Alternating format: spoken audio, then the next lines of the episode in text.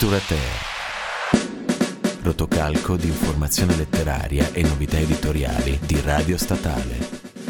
Buonasera radioascoltatori, bentornati a Litura Ter. Eh, per questa puntata eh, siamo io e Caterina che vi terremo compagnia, quindi saluto Kate, ciao Kate. Ciao Sabri, ciao a tutti, buonasera a tutti e bentornati. E per questa, per questa, nostra puntata abbiamo deciso di mh, mm, chiacchierare circa uh, l'ultima uscita eh, editoriale di Murakami. Quando ne abbiamo parlato io e, io e Kate ci siamo dette dobbiamo dire qualcosa su Murakami e ci siamo dette ma anche no, nel senso che...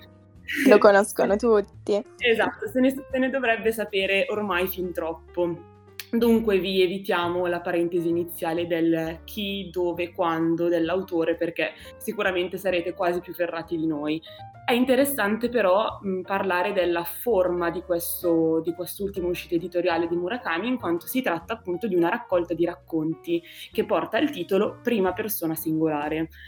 Murakami non aveva mai pubblicato una raccolta di racconti, seppur sette degli otto racconti che troviamo in, ehm, in, questo volume in realtà non sono racconti inediti, nel senso che Murakami li aveva già pubblicati su una rivista giapponese di nome Bungakukai, spero di pronunciarla in maniera corretta, eh, tra l'estate 2018 e l'inverno 2020, mentre altri racconti, quindi non tutti e sette, eh, sono stati sporadicamente pubblicati anche su New Yorker, quindi comunque sono appunto produzioni in qualche modo già, mm, già, note. già conosciute. L'unica, l'unica, composizione, diciamo, inedita veramente è l'ultimo racconto che porta proprio il nome della, della raccolta, o meglio, che dà il nome poi alla raccolta, ovvero prima persona singolare. Il, il, la raccolta in Italia è uscita il 9 marzo ed è appunto sempre edita da Inaudi come tutti, come tutti i testi di, di Murakami. Sì. Allora, c'è, eh, c'è, sia del gran godimento che del gran disappunto intorno a questa raccolta, vero Kate? sì, allora, um, il nome prima persona singolare dà subito l'idea che, come dicevamo mentre preparavamo la puntata, non si scappa. questa prima persona singolare si sente ed è fortissima e questa è una grande differenza con, um, con i suoi romanzi. E, um, in ognuno di questi racconti infatti spunta molto forte questa, questa presenza dell'autore che racconta un po' se stesso e, e come sempre fa Murakami non racconta solo la propria esperienza ma dà la possibilità al lettore anche di eh, ampliare i propri orizzonti e di porsi delle domande addirittura esistenziali. Queste domande esistenziali eh, non hanno una risposta e quindi il lettore rimane sempre alla fine di questi racconti un pochino appeso, un pochino sospeso in questo limbo e allora eh, Sabri diceva che avevamo avuto un po' di pareri contrastanti proprio perché io sono rimasta spesso un po' scioccata, un po' eh, anche un po' irritata da questo limbo e invece Sabri ehm, a lei è piaciuto molto questo questo clima che l'autore crea alla fine di ogni racconto. Esatto, esatto, più che altro che mi sembra in realtà una presa di posizione molto sincera e spiego perché. Perché obiettivamente portare alla luce della narrazione, quindi sotto il faro della narrazione, argomenti quali amore, morte, senso della vita, valore del ricordo, valore della memoria, e mh, ammettere in qualche modo in maniera non diretta, perché non è che Murakami afferma che non ci sono spiegazioni al riguardo o lui non ha una propria spiegazione al riguardo, ma appunto il non dire, quindi non pronunciarsi, non mettersi in, in prima posizione circa le risposte, ma, mette, ma mettersi in posizione solo circa le questioni, le domande secondo me è un atteggiamento molto sincero, nel senso che dà molto spazio al, al lettore di mh, mm, non trovare il perché di qualcun altro, diciamo, all'interno di queste questioni, ma di trovare il proprio perché fondamentalmente.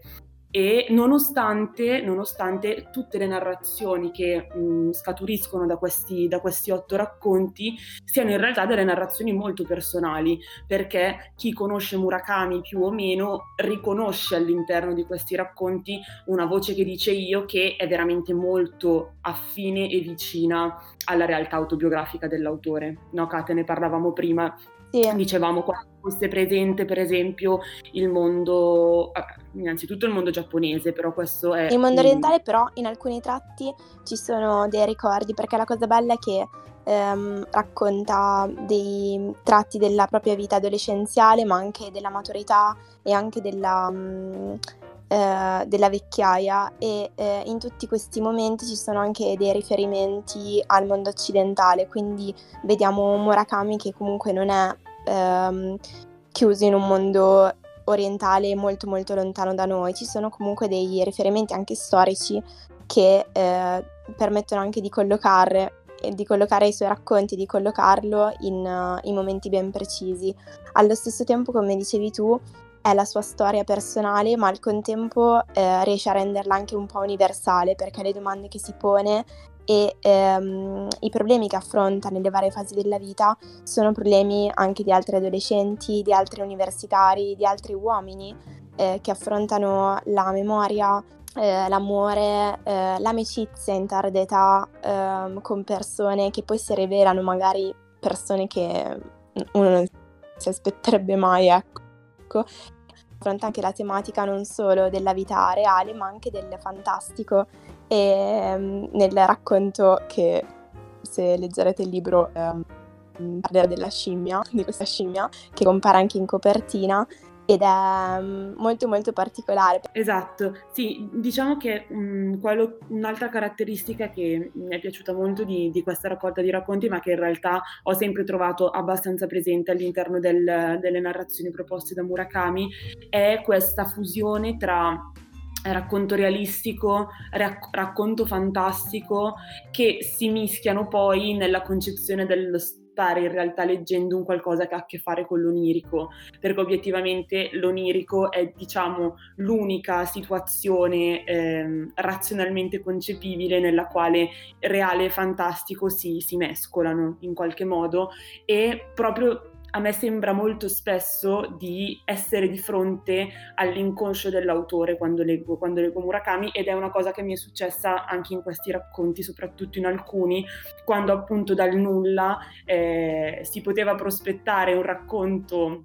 tranquillamente realistico nel quale ci si poteva anche in qualche modo rivedere o comunque si poteva si, eri lì, lì per entrare no? nella, nella, narrazione, nel rivederti nel mio narrante quando di colpo succede qualcosa che dici no aspetta, fino a qui non c'è arrivo, cioè, esatto. cosa sta succedendo, cosa sto leggendo. Esatto. E, e, questo però in realtà a mio parere è molto stimolante sia, per, sia per un, dal punto di vista immaginativo sia dal punto di vista che Murakami è uno di quei narratori che mi, mi mette di fronte alla consapevolezza che non sempre è giusto o corretto cercare un perché nei, nei, confronti della, di ciò che si sta leggendo, no? mi, dà, mi, dà, l'occasione di esperire puramente della, dell'attività narrativa che sto fruendo. Ecco, senza chiedermi troppo ma perché, ma perché il narratore sta dicendo questo, ma chi è veramente il narratore, ma dove si trova ora? No, mi fa godere. Sì, è vero, tutte queste domande sono secondarie, sì, è vero ci si concentra più su, su, delle frasi che proprio rimangono dentro e magari devi rileggerle anche più volte, sì, e ti fanno proprio pensare, a volte anche sconfinare in quello che è onirico oppure qualche tua domanda esistenziale che magari non ti eri mai posto, come anche tu Sabri hai provato a pensare se esiste davvero un cerchio con tanti centri. no, infatti, questa è, un, è un, un'immagine che, che, emerge nel secondo racconto che si chiama La crema della vita, che è proprio una fa proprio parte di, di, quegli esempi che vi riportavo poco fa, ovvero di quelle situazioni narrative in cui inizialmente ti sembra di capirci qualcosa, nel senso ti sembra di figurarti effettivamente una, un'azione in corso che può avere un senso e in realtà il tutto poi crolla misera- miserabilmente di fronte a quei occhi, che tu abbia un, una minima scappatoia di, di raziocinio. E mh, è proprio il, il, l'esempio di, di, di, questo, di, questo, personaggio che appunto anche in questo caso dice io, che si sta inerpicando in, un, in questa collina perché è stato invitato a, a un concerto che più lui si avvicina alla, al, al, luogo in cui questo concerto si sarebbe dovuto tenere, più capisce che in realtà questo concerto non, non, sarebbe mai esistito perché non si trova in un ambiente che lo mette nelle condizioni di pensare che da lì a pochi, minu- a, pochi minuti sarebbe, sarebbe, appunto cominciato un concerto. E quindi questo personaggio che dice io si, si siede in un in una sottospecie di, di, di, chiosco, quindi si siede, si riposa, si, si, accomoda su una panchina e di colpo arriva di fronte a lui un, un signore molto anziano che si siede e lo fissa e, mh, e appunto mh, il, il protagonista dice di sicuro questo mi chiede tutto bene o qualcosa del genere, pensai, perché dovevo aver l'aria di uno che stava passando un brutto momento e in effetti era così. Fu la prima cosa che mi venne in mente quando vidi quel vecchio. Contrariamente a quanto mi aspettavo, lui invece non chiese nulla, non disse nulla, se ne stava semplicemente seduto lì, con un ombrello nero ben stretto in mano come se fosse un bastone da passeggio. E fin qui anche il lettore dice: Ok, tutto bene, sarebbe dovuto succedere qualcosa che in realtà non è successo. Ma poi passò un po' di tempo finché il vecchio di punto in bianco parlò. Un cerchio con molti centri, disse. Sollevai la testa, lo guardai. I nostri occhi si incontrarono. Notai che aveva la fronte molto larga, un naso aguzzo che sembrava il becco di un uccello. Vedendo che non rispondevo, ripeté in tono pacato le stesse parole, un cerchio con molti, con molti centri. E poi il dialogo pseudo-paradossale tra i due continua finché il protagonista non si rende conto che la richiesta del vecchio di riuscire ad immaginarsi un cerchio con molti centri è in realtà una metafora per farlo ragionare su quello che è il centro della sua vita, ovvero su quella che è la crema della vita che dà poi il titolo al racconto. Quindi ecco, mh, veniamo catapultati questi, molto spesso in questi dialoghi mh, un po' paradossali, di cui a una prima lettura probabilmente non capiamo pienamente il senso, ma poi Kate, non so se è capitato anche, anche a te, nel momento in cui io ho chiuso il libro, comunque ho finito il racconto, eh, sono questioni che hanno continuato a frullarmi per la testa e sulle quali effettivamente io poi mi sono ritrovata a ragionare. Quindi è un po' come dire, esatto. ha funzionato. Sì, è come se, non so, creassi un eco che comunque ti rimane dentro e mh, questo riesce a farlo benissimo anche per l'architettura della descrizione dei paesaggi, ehm, delle scene. Murakami sappiamo che è bravissimo a, a descrivere in maniera essenziale ma perfetta le scene che vive e eh, che racconta, ma allo stesso tempo ehm, riesce anche a rendere non solo la componente visiva, ma anche quella eh, legata al, al, suono. Infatti, ehm, uno um, degli elementi più belli di questi racconti è proprio la descrizione del suono, infatti per ogni musica, per ogni eh, canzone, eh, riesci a trovare le parole esatte e che quasi ti permettono di sentire la canzone, la musica che ti scrive, anche se magari tu non l'hai mai sentita eh, da nessuna parte, eppure riesce comunque a suscitare in te una sorta di, di empatia con, con, questa descrizione che ti accompagna nel, nel racconto e la colonna sonora quindi di questi racconti è fondamentale ehm, e non sarebbero così belli appunto se mancasse questa componente essenziale. E anche e questo qui ehm, questo è un elemento ehm, che mm, compare in tutti i racconti proprio perché Murakami ha una passione e una cultura musicale vastissima. esatto E um, invece uh, volevo leggere io un pezzettino del, del, racconto che mi è piaciuto di più di tutti, che è l'ultimo, eh, prima persona singolare, eh, nel momento in cui lui eh, capisce molte cose di se stesso e della propria vita in un luogo che oggi possiamo frequentare molto poco, ma che spesso ci fa molto ragionare, cioè il bancone di un bar. E Murakami scrive: Nella mia vita, come probabilmente nella vita di chiunque, ci sono state alcune importanti biforcazioni, momenti in cui avrei potuto andare sia a destra che a sinistra. A volte ho scelto la destra, a volte la sinistra. Mi è capitato di avere qualche buon motivo per prendere l'una o l'altra direzione, ma molto più spesso non sono riuscita a trovarne neanche uno. Oppure non sono stato io a decidere, qualcun altro l'ha fatto per me. Il risultato era che adesso mi trovavo lì. Ero l'uomo che esitava, che esisteva lì, in quel momento, in prima persona singolare. Se avessi fatto anche solo una volta una scelta diversa, probabilmente ora ser- sarei stato altrove. Ma allora chi era quello che vedevo riflesso nello specchio? Sì, un'ultima cosa che avevo, avevo pensato di, di, portare alla vostra attenzione è appunto la, la fonte di quella che è spesso eh, la narrazione che poi scaturisce dei, dei racconti di, di, Murakami, che è il, il ricordo, comunque la memoria. È interessante come mh, molto spesso il narratore eh, dei vari racconti si, si, trovi a narrare da una posizione distante da quella che è poi la narrazione che porta, che porta agli occhi del lettore. Quindi troviamo a volte dei, un soggetto, appunto un narratore anziano che ricorda il sé giovanissimo, diciottenne, o sì, molto spesso c'è proprio questa, questa disparità tra il ricordo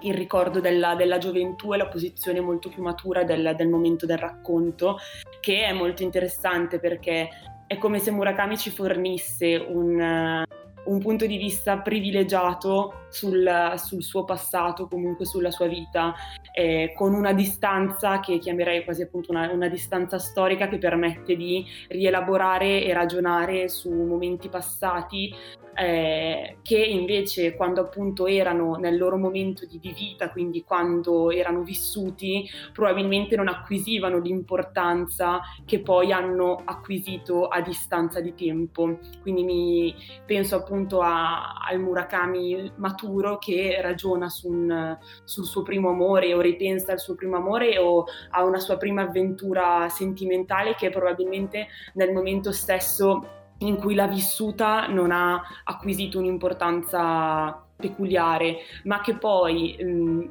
riascoltata dentro di sé e quindi mh, ri- raccontata, quindi rimasticata, rielaborata, assume tutto, tutta, tutta, un'altra importanza, forse assume un'importanza che nel momento stesso di,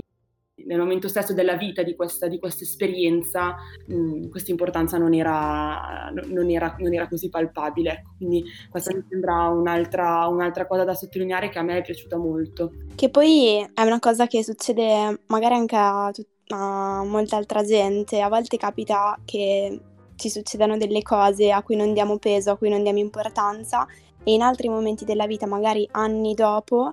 Mm, senza volerlo ci ritornano alla mente, riaffiorano dei ricordi e ma- magari sono legati anche a momenti quasi banali, eh, ma alla fine così banali forse non lo erano perché comunque ci fanno riaffiorare alla mente dei ricordi dei momenti della nostra vita, degli stati d'animo e, e sia come se il nostro inconscio fosse, eh, fosse popolato davvero da momenti che magari noi non riusciamo nemmeno a mm, o non abbiamo mai compreso fino in fondo veramente. Esatto, o che perlomeno nel momento stesso in cui li abbiamo vissuti sicuramente non avevano acquisito l'importanza che poi acquisiscono a distanza di tempo. Talvolta non ci ricordiamo nemmeno dove eravamo quando abbiamo visto quella persona o cosa ci siamo detti con quella persona in una determinata circostanza, però poi magicamente dopo anni o comunque dopo lunghissimi periodi di tempo tutto ciò ritorna alla mente e ovviamente ritorna alla mente in una veste totalmente nuova acquisendo dei significati molto più, molto più densi o comunque eh, portando alla nostra mente appunto delle, delle domande o delle questioni che mh, in, in, un momento precedente non, non, avevano, non avevano portato con sé. Esatto, in quei momenti magari ti rendi conto che veramente la tua prima persona singolare è composta da tanti ricordi che sono tutti collegati tra di loro e tu nella mente non hai tutti questi collegamenti in fila uno dopo l'altro, ma riemergono col tempo mh, da soli e quasi è questa forza quasi lascia veramente spiazzati. Esatto. Quindi, tirando le fila di questa esperienza di lettura, Innanzitutto Murakami deve piacere esatto. e tra le due Sabri è quella che, a cui piace di più. A me sicuramente è piaciuto di più, però eh, secondo me è un, è un... Per chi non ha mai letto Murakami, questa raccolta potrebbe essere un bel, un bel punto di inizio, comunque un passepartout per poi accedere alle, alle varie e molteplici stanze della, della, narrativa di Murakami, però ecco questo mi sembra un buon assaggio come un perfetto piatto che ti componi di fronte al buffet dell'aperitivo per poi andare a cena. Mi sembra, mi sembra che esatto, potreste um, fare un buon un entrée perfetto. Esatto, potreste fare un buon aperitivo per poi nel caso accedere alle portate principali, ovvero le, poi i grandi romanzi di Murakami che sono belli densi e belli lunghi e lasciano il segno. Quindi io mi sento di consigliare questa lettura e con ovviamente un occhio e uno spirito critico abbastanza attivo, perché è giusto che sia così, è anche un narratore, come dicevamo prima io Kate, distante comunque da noi, è un narratore orientale, è un narratore mh, con una voce diversa rispetto ai, ai, grandi, ai grandi autori occidentali, o comunque io questa differenza l'ho sentita molto e come dicevo prima alcuni scivoloni ideologici barra alcune linee di pensiero le giustifico proprio per, proprio per questo motivo, perché la, riconosco la distanza geografica che non è, secondo me, un fattore da, da sottovalutare. Certo, no, sono d'accordo. Poi ognuno ha i propri gusti personali e farà le proprie riflessioni, però rimane assolutamente in dubbio il fatto che sia un grandissimo scrittore e in un, in un qualche modo colpirà ognuno di voi se lo leggerete. Quindi noi vi ringraziamo per l'ascolto come sempre e mm, fateci sapere se leggerete questa, questa raccolta di racconti e fateci sapere soprattutto cosa ne pensate, siamo curiose visto che è stato un tasto abbastanza dole- non dolente ma un momento di, di, ragionamento critico abbastanza spiccato per noi, quindi siamo curiosi di sapere se lo sarà anche per voi. E con questo vi salutiamo e a prestissimo sempre i microfoni di Litura Te. A presto, ciao. Ciao Kate. Ciao Sabri.